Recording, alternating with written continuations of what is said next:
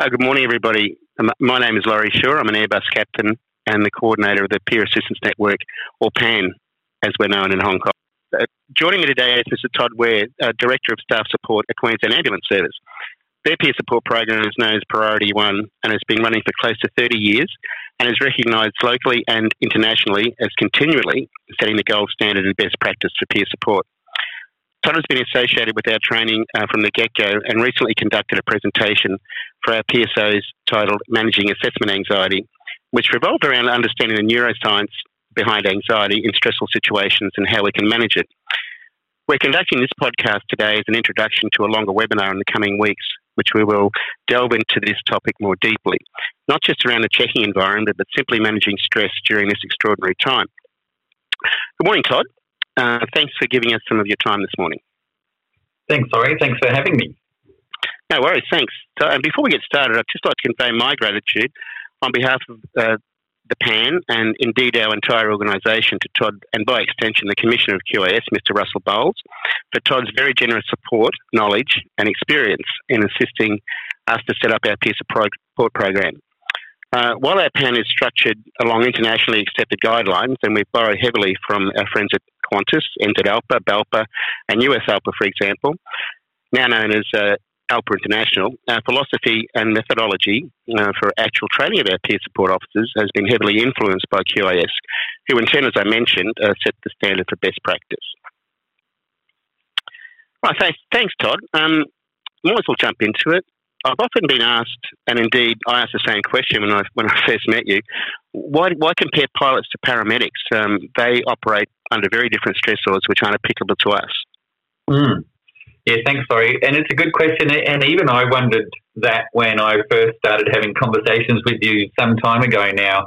But as I've thought about it and I've had more exposure in relation to um, the airlines, what I'm seeing is that there's actually a lot of similarities when it comes to um, paramedics and pilots. And, um, you know, part of that is that they're um, professionals that come into an organisation that requires you to be really good at what you do. So there's an aspect around being perfectionistic, um, which is I think is pretty common amongst pilots and paramedics.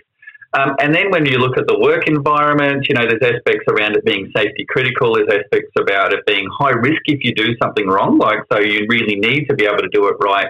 Um, there's aspects around shift work. There's aspects around fatigue. Um, you know, historically, ambulance was a, uh, a male-dominated toughen up type culture, and um, and that's now really transitioned quite differently. Um, and you know, there there is there and there can be um, aspects that uh, can play on people's uh, you know uh, sense of anxiety and, and what's going on for them in relation to organisational issues that occur. So I think there's a whole lot of similarities when we start to think about the two um, as being very similar. And, and, I think one of the most important similarity is that um, paramedics and pilots are both humans as well. Um, and they have the same type of brain and a brain that does the same type of thing as well. It's actually designed in the same way. Um, and being humans, uh, we all have that same type of brain, regardless of what occupation we do. Awesome, thanks, Todd. And um, we've structured our philosophy of peer support around a critical incident management strategy. Um, would you like to expand on that? Um, yeah, I think sometimes when it comes to critical incident management, people tend to think of those um, significant incidents that occur in relation to the work that you do. And, you know, so certainly for paramedics, a lot of times people think about the types of jobs that they go to. But we actually know that critical incidents are much broader than that. And oftentimes people want to know, well, what is a critical incident? What's the definition of a critical incident?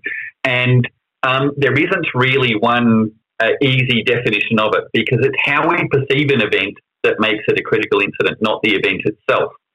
So um, it could be a critical incident could be um, in relation to COVID, for example. I think it's a good example of a critical incident where um, you know that's uh, had a, a, an impact on people that will increase their level of anxiety. It will actually, um, you know, engage the brain in the same way that an acute critical incident might.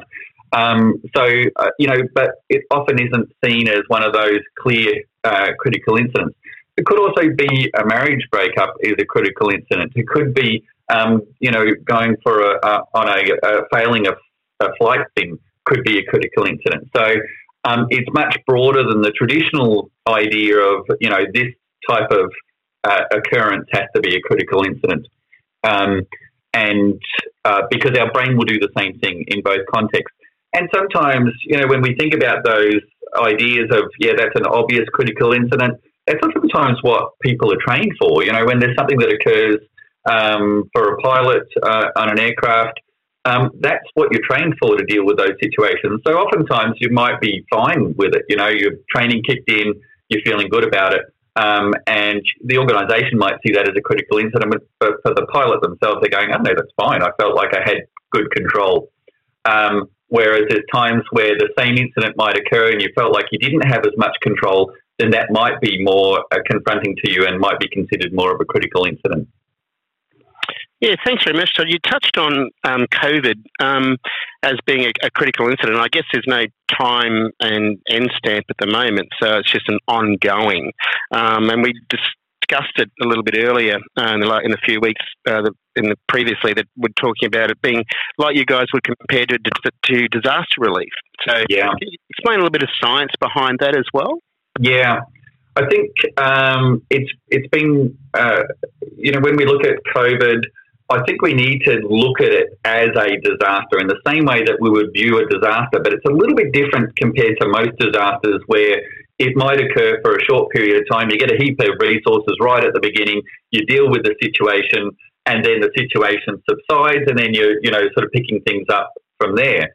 Um, with COVID, this is an event that actually has no clear time frame. Um, you know, there's an immediate response, but there's also an ongoing response. Now, our brain is designed so that we can uh, find a beginning, a middle, and an end of an event. In fact, we've got a part in our brain called the hippocampus that's designed specifically to create a storyline around an event so that it can know um, when it's safe. Um, you know, and importantly, there's a part in the brain called the limbic system and an amygdala within that limbic system that wants to look for danger. Am I in danger? Yes or no? And that's pretty much in the context of stress trauma, anxiety, all of those things, it wants to know, am I in danger, yes or no? And if it determines that there's some danger, it will trigger a fight, flight, or freeze response. That's your sympathetic nervous system. Um, and uh, it will continue that activation until your brain is able to go, this event's now over. And that's what your hippocampus does. Now, if we look at the context of COVID, um, nobody's got any closure around that. We can't see what a clear end is or even what the end looks like. So our brain's going to continue that level going, and then it will add in other things like, you know, what does this mean financially? What does this mean when I've got to fly again? You know, I have to go back into the sim and I haven't flown for a, a certain period of time. So it's going to increase this process and make it much more difficult for that hippocampus to go, this event's now over. So when we think about it, it really is no different to a disaster response. Um, and in the sense of that, we also need to be preparing ourselves for what a disaster response might look like, but over a longer period of time that needs to be sustainable over however long that time frame is. And that, that response for our brain is really normal and really natural, and it's what our brain is designed to do. That's kept us alive as a species, and it kept us alive from predators attacking us, and we were able to be in a position where we could fight, flight, or freeze. But it's much more complicated in today's society that there's a whole heap of other aspects that will activate that same response in our brain. And this is what I mean by pilots and paramedics. Our brains are the same.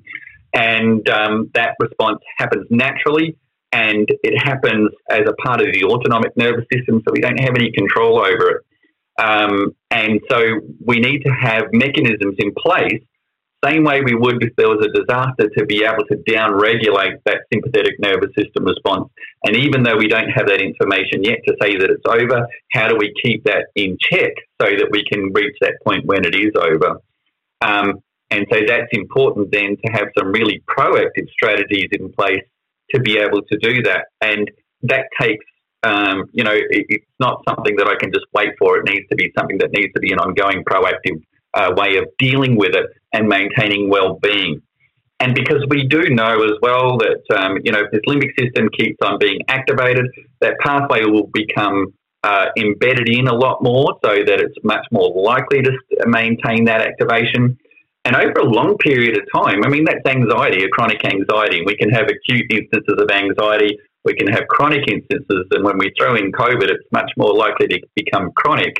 And then after a long period of time, our body gets exhausted and often then leads to depression. So, um, you know, we can then go from that high state of anxiety into that fight, flight, or freeze uh, response quite frequently, and then into that depressive response. So, we really want to be able to be proactive in looking after ourselves so that we don't become depressed um, and so that we can have a sense of control over the anxiety in a way, um, but we're still not going to get rid of it completely until we've got some much more clear information as to what's going to happen in, in the future and what that looks like.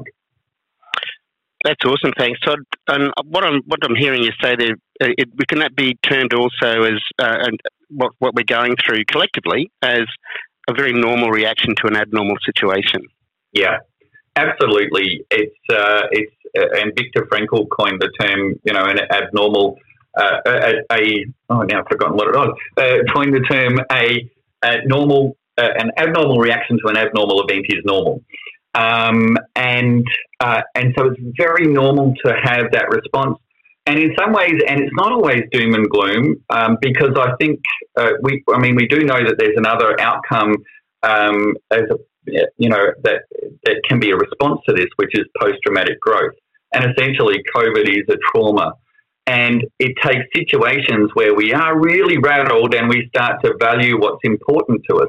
Um, and so there's changes that occur, even though it's hard at, at the time. Later on, we can see actually, I really value relationships more now. I really value being able to get up and uh, fly uh, re- even more now um, than what I did before because of what I've been through. Um, and so it might change those priorities around what's important um, and a sense of self. And I think one of the things that's difficult and also very similar between paramedics and pilots is that um, that's your identity. Uh, and oftentimes, when that identity is challenged, then you know what's my identity other than being a pilot? Because you've got other identities as well. And um, you know, an aspect like this might challenge that sense of identity, but it might also help people to go. Actually, I've got other things that I'm also uh, you know, that I also find to be important. That is also my identity. I am a pilot. Uh, that's an occupation and part of my identity, not my whole identity. Yeah, thanks, Todd. That's really, really important uh, to, to, to understand that no, abnormal reaction to an abnormal situation uh, from Viktor Frankl. Yeah. You touched on something just a minute there ago, talking about connections. Um, mm-hmm. um, we've spoken about this closed loop flying that's coming up. Um, this is one aspect of what, what the challenges uh, we're facing collectively at the moment. But I think also in greater life, we, you know, what you taught us uh, during our training was, uh, you know, the, the, value and the importance of maintaining those connections. Would you like to expand on that a little bit? Yeah, and I think this has been one of the challenges of COVID because it's uh, compared to most disaster events, people come together and they really collectively connect. And people, uh, uh, their brains are designed to connect with other people. And again, that's an evolutionary response that's kept us alive. If we could stay together as a group, then we're safe from those predators. So, uh, people, in order to feel safe, need to feel socially connected. And one of the things with COVID is that it's changed our way that we might connect. Um, and uh, you know, they talk about social distancing and the need for social distancing, but in fact, it doesn't mean social isolation. And in fact, um, you know, that's a, a different aspect. Um, when it comes to that closed loop flying, uh, that's going to be a real challenge in then how do you identify what's important for you? You know, if you've got family at home, what's important to know that they're okay if I'm going to be away for five weeks? Um, and how do I ensure that, that, that and, and feel comfortable and confident that they're going to be okay? And so it can take some preparation around before you go. Um, and then, uh, you know, when, when you are away, at least that's one thing that you don't have to be as worried about, which is an important component. And then the other aspect is then when you're away, how do you still stay connected with people? And especially when you're in isolation, how do you stay connected with people and having avenues? And it can be really easy, and especially if you start to feel, um, you know, really anxious or you start to feel depressed, it can be really easy to isolate yourself. But it's important to have those connections. So Um, you know, I think one of the advantages out of COVID is this idea of being able to to meet um, over video conferencing and, and, different channels like that, um, or over the telephone. Still being able to have that human connection um, is really critical, and prioritizing that as a part of looking after yourself. Um, and because if we don't, then that's likely to increase that activity of the brain and that limbic system and increase that anxiety and hyperarousal. Um, and once again, it's your, it's your normal response um, to what's going on, and it's your brain doing exactly what it's designed to do. Um, and that connection can help us down regulate that sympathetic nervous system response because our brain's going, okay, I'm connecting with this person who I feel safe with. Um, and so, you know, we know out of uh, all the research um, one of the most powerful things is not psychologists or psychiatrists. One of the most powerful things is having a, a connection with somebody that I feel safe with and trust. Um, is is far more powerful than all of those clinical aspects that we tend to look at. Even when it comes to disaster response now, you know, we do know that it's pointless sending in the professionals to fix people. Um, actually, what people need is to connect with people that they know and feel safe with them and um, and have those conversations about what it was like instead of having you know people come running in to fix them. So. Oh, fantastic, Todd. And you touched on you know the connection aspect of it. And if we look at um, from a critical incident stress management response, um, and we talk about the connection with um, the mothership, so to speak. You know, uh, yeah. managers. And I, when I speak to pilots, they go uh, looking at that model, um, saying yeah. that um, you know manager support. Oh no, we don't want to talk to management, or we don't want to, because there's a there's a natural fear response in there. Yeah. Um, can you explain a little bit of you know the science behind that for the that that aspect of the CISM response? Yeah. Yeah, I think that's really important, um, and it's been a lot of work that we've been doing for about 11 years now in ambulance is how impactful a manager's support is uh, over anything else. And again, over having a psychologist go there um, in terms of doing any clinical intervention. And oftentimes managers want to support staff, um, but they just worry, am I going to make it worse if I do, or am I going to say the wrong thing? But if it's an authentic um, you know, contact by a manager, people um, feel naturally safer. And, um, you know, I remember uh, an incident that I did talk to a crew after, um, and I talked a bit about the neuroscience that I've talked a bit about today. And they said, yeah, that was all happening until I got a call from the manager saying, how are you going? So it was really powerful in terms of decreasing that hyperarousal and decreasing that limbic system response in fact, much more powerful than anything I could have done. So that manager's support is really critical, and oftentimes being able to reassure managers that it is actually helpful, and you can't really, you know, as long as you're authentic, um, that's what helps uh, in the context of it. Um, and that it's more powerful than you know spending money on psychologists or psychiatrists. And then the other thing is is the peer support programs, which I think are really critical to be able to um, uh, speak to somebody that you know knows what you do. Um, and I think that's really powerful in terms of uh, being able to, A, you don't have to uh, protect the other person as much. You know, oftentimes when we're talking to families, we want to protect them a little bit around the details because we don't want them to be worried. We don't want them to be anxious about things. So, um, uh, being able to talk to a peer, you know that they've been through the same things, um, the same type of experiences, and again, that becomes that connection that is not so filtered through um, what I want to do to protect that other person. So again, that's really powerful. Managers and peer supporters, if you look at those two aspects, that's far more powerful than psychologists and psychiatrists and, and all the best professionals in the world. Um, there is a need for those at some point for some people, but if we do those two things really well, the managers and the peer support, um, you know, uh, connections, then uh, oftentimes there's much less of a need for having professional support.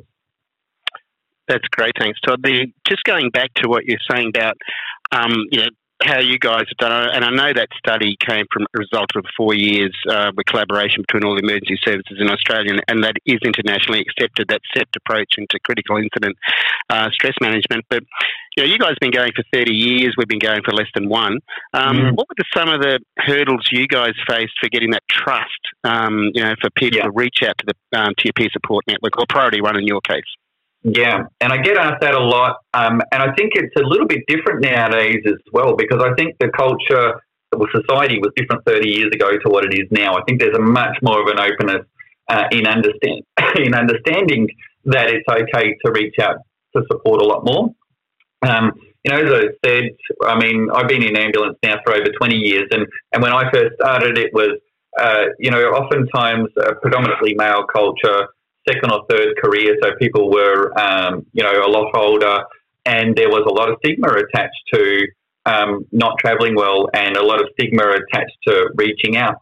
Um, but I learned pretty quickly in my job, and I did a psychology degree first and then ended up becoming a paramedic. But I learned pretty quickly the difference about those people who were able to stay in the job for a long period of time and still be really well and happy were those ones that were really proactive about looking after themselves. So that was a really good early learning for me um, in my career. Um, and so there is still elements where people uh, are uncertain about reaching out for support or they've still got some stigma attached to it. But I think if you understand that it's just your brain doing exactly what it's designed to do um, and getting that education out there that this is normal, this is a very normal response. And it's just about decreasing that hyperarousal and looking after yourself. And you know, accessing support for yourself doesn't mean that you're you, you know you have to do it when you're not traveling and well um, you know, we've really tried to break down the barriers in ambulance. That this is part of actually how you do look after yourself um, in accessing support. So whether that be through peer support, whether that means talking to your manager, or whether that means accessing a psychologist, it's all about looking after yourself and having that longevity in the role so you can stay well over a long period of time. And the other aspect is, you know, sometimes people can look like they're traveling really well at work, but they're not traveling well at home, and their their you know families will notice that they're not traveling well. So this is not just about work. This is about how you look after yourself across all aspects of life. Um, and uh, breaking down some of those stigmas and having some of those conversations is what helps, I think, get to that point in, in understanding that this is okay to do it. And in fact, as I said, you know, we're all humans, and that's what our brain's designed to do. Yeah, that's great, Todd. And just jumping back to what you're saying before, what, what is uh, about self care?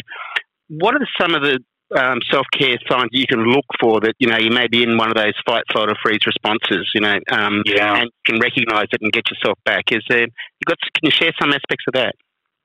Yeah, and I think sometimes that can be a challenge because oftentimes we don't recognise that we're anxious until we reach a point where um, our behaviour looks different to other people. So, and I think this is where um, a uh, managers and peers play a really critical role in going. Uh, they're a little bit different to what they normally are. So, um, and and I often say, um, you know, if you're starting to feel that way, what's normal for you? So, if you're normally pretty extroverted, um, but then you start to really isolate yourself and not talk to people, then that's probably a, a difference in what is normal, and vice versa. So, um, there's some changes in what might be normal. Um, noticing that you're, you might have um, some, some palpitations or tension. Um, I often talk to people about noticing what's happening in your body first, because that's often a good early indicator. And for me, you know, I'll notice tension in my neck and I'll notice that I get a bit of a headache. Um, and that's an early sign for me to notice uh, some anxiety creeping in. And if I can notice that early, then I can be intentional about how I can decrease that anxiety.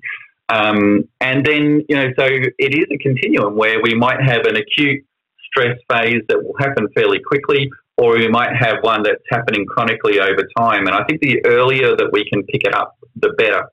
So it could be, and oftentimes you hear people saying, oh, yeah, um, oftentimes you hear people saying, um, yeah, you're not yourself. You're not, you're not, you know, you're different to normal. And, um, and having that uh, can be really helpful as well. Excellent. Thanks very much, Todd. I, I, I, think the coin machine's running out of money, so we might have to uh, hold it there and wait for the rest of the webinar. So we can't chat for the rest of the day. I know we can easily do that. So, uh, Todd, thank you very much for your time. I really appreciate it as always, and um, uh, and also the Commissioner Bowles and the QAS for, for your support. And we look forward to continuing uh, in the future.